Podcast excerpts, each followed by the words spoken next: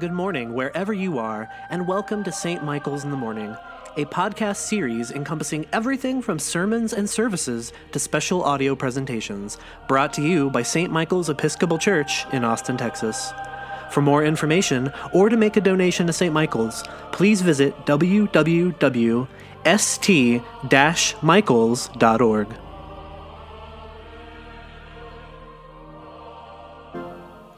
Then Jesus said to Simon, Do not be afraid. From now on, you will be catching people. In the name of one God, Father, Son, and Holy Spirit. Amen. Before this campus was built in 2002, as many of you know, St. Michael's used to be located just down the road on Bee Caves. And before the decision to move was finalized, there was an idea gaining traction at the old site that never came to fruition. An idea to catch people driving by the church each day with a massive neon sign with bold, blinking letters that said, Jesus saves off West Bee Caves. Many have suggested that we try such an idea here at our current location, a catchy sign off 360 meant to bring people in. And whenever they suggest that, I always wonder what I would want that sign to say. For instance, consider just a few signs that real churches have used to catch people driving by. Honk if you love Jesus, text while driving if you want to meet him. if your life stinks, we have a pew for you. God expects spiritual fruit, not religious nuts. Um, these signs are obviously marketing tools meant to grab people's attention, to catch them, to get them into the doors of the church. I'm not sure it's exactly what Jesus had in mind when he looks at Simon Peter and says, Do not be afraid, Simon. From now on, you will be catching people. But I do love this verse because it reminds us that evangelism is not an add on to the Christian life that some of us are called to do, but rather something that lies at the very heart of discipleship itself. As the Book of Common Prayer puts it in our catechism, our chief ministry as Christians is to represent Christ and his church and to bear witness to him wherever we may be.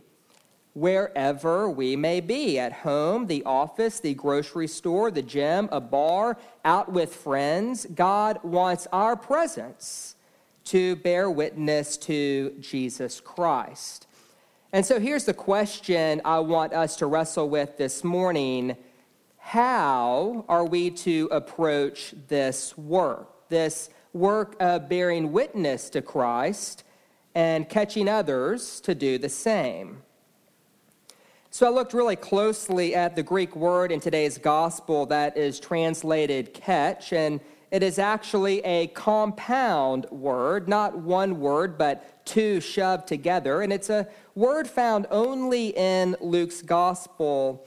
And a more accurate translation of this particular Greek word would be to catch alive or to capture alive. Historically speaking, it is a word that meant to revive or to restore life to something.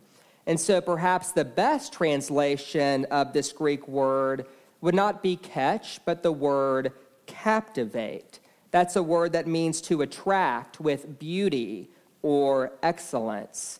And when heard through that lens, the meaning of Jesus' words to Peter sound a bit different. Do not be afraid, Peter. From now on, you will be captivating people. Now, on the surface, this may sound like a very odd thing for Jesus to say. But when heard in the context of the larger Lucan narrative, these words would have made perfect sense to Peter because this is not the first time that Jesus and Peter have met. Luke tells us that before this episode took place that Jesus had been at Peter's house where his mother-in-law was sick with a fever, and as the story goes, Jesus entered Peter's house, healed his mother in law, and infused her with new life. And Simon Peter, he had a front row seat for the whole thing. Peter got to witness this amazing, this surprising, this unexpected healing.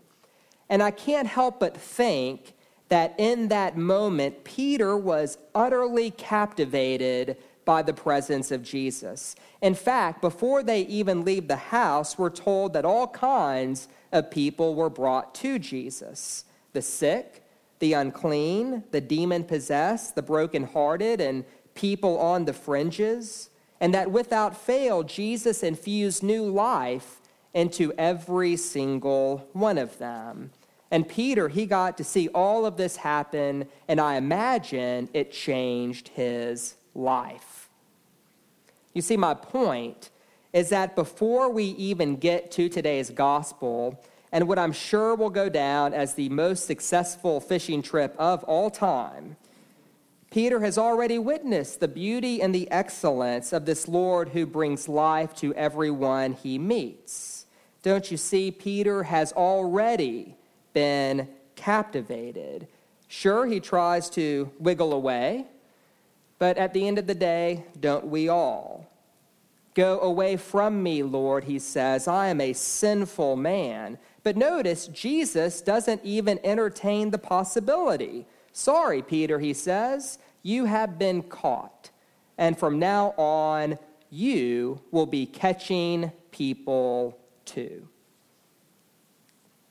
And so, with that said, I want to return to the question we started with How is it that God wants us to go about the business of catching other people for the kingdom of God?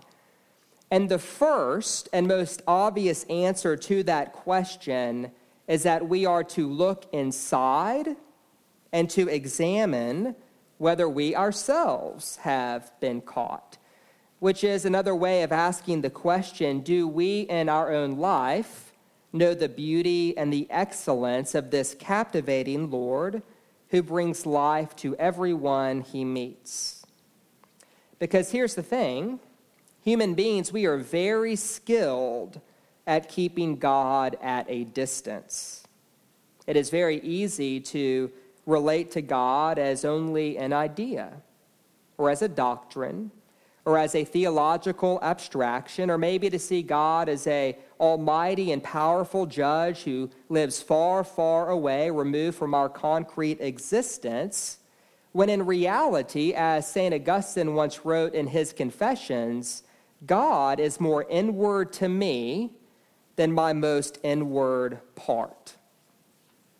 More inward to me than my most inward part. The God we know in Jesus Christ has drawn very near to each one of us. And it's what I love about the story in today's gospel. Notice Peter does not invite Jesus into his life, Jesus just looks at Peter and draws Peter into his life. And Jesus is also at work drawing each one of us into a more intimate relationship with God. And we can tell Jesus to leave us alone like Peter did. We can do that, but as we see in today's gospel, Jesus' response will always be no. That, as the book of Hebrews puts it, Jesus will never leave us or forsake us. And at the end of the day, it is precisely this realization that Jesus will never leave us or forsake us. It is this realization that alone can captivate people in the long run and infuse them with new life. A moral code is not going to do it, nor is a brilliant theological system, nor is the newest and greatest plan to improve our world. Those things have their place.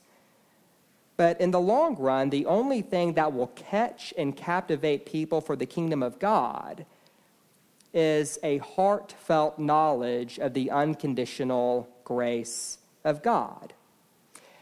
And let me tell you why this matters. The reason this matters is because over the years I've spoken to so many people who have told me with a straight face, they've looked at me and they've said with a very straight face that their flaws and their sins and their mistakes rule out the possibility that God could use them to make a love spreading difference in this world. I'm wondering if you know that place in your own heart. Maybe you've had the same thought. And in those moments, I have to remind people that Christianity is not a training program for people trying to become perfect, but rather a proclamation that through the life, death, and resurrection of Jesus Christ, that God has adopted us as God's children with a full knowledge of our imperfection. Because here's the thing whenever Peter said, I am a sinful man, Peter was not mistaken. Peter was absolutely right about that fact. Peter was a sinful man. Peter tried to talk Jesus out of going to the cross. He cut off someone's ear with a sword in the Garden of Gethsemane. He denied even knowing Jesus three consecutive times on the toughest night of Jesus' life. Peter was a sinful man. But here is what's so captivating about our faith Jesus knew all of that and he called Peter anyway. And Jesus, he knows all of the mean and the selfish and the ignorant things that we have done or will do. And Jesus calls us anyway. And what I believe will captivate our world is a church committed to living that truth and preaching that truth and embodying that truth to people weighed down by fear and exhaustion and insecurity and guilt. I mean, is this not Paul's great discovery in today's epistle when he writes, For I am the least of all the apostles, unfit to even be called an apostle because I persecuted the church of God. But by the grace of God, he says, I am what I am, and God's grace towards me has not been in vain. God's grace towards you has not been in vain. And whenever we know that grace, not as an idea, but as a reality in our life, there is nothing more natural or sane than extending grace to other human beings. And if that sounds a little vague, let me tell you what I think extending grace looks like. It looks like forgiveness. It looks like mercy. It looks like patience. It looks like understanding and compassion and empathy. It looks like not insisting on our own way. It looks like making the most generous assumptions we can about other people and giving them the benefit of the doubt. And yes, at times it even means speaking authentically and honestly about the God we know in Jesus Christ. Where, you ask? Wherever we may be. And so, will the catch at St. Michael's be as great as the one in today's gospel? Maybe, maybe not. But what I do know is that our work is to keep fishing to let down the net of the unconditional grace of God, to leave behind our fear, and to stay open to whatever and whomever we catch along the way. Amen.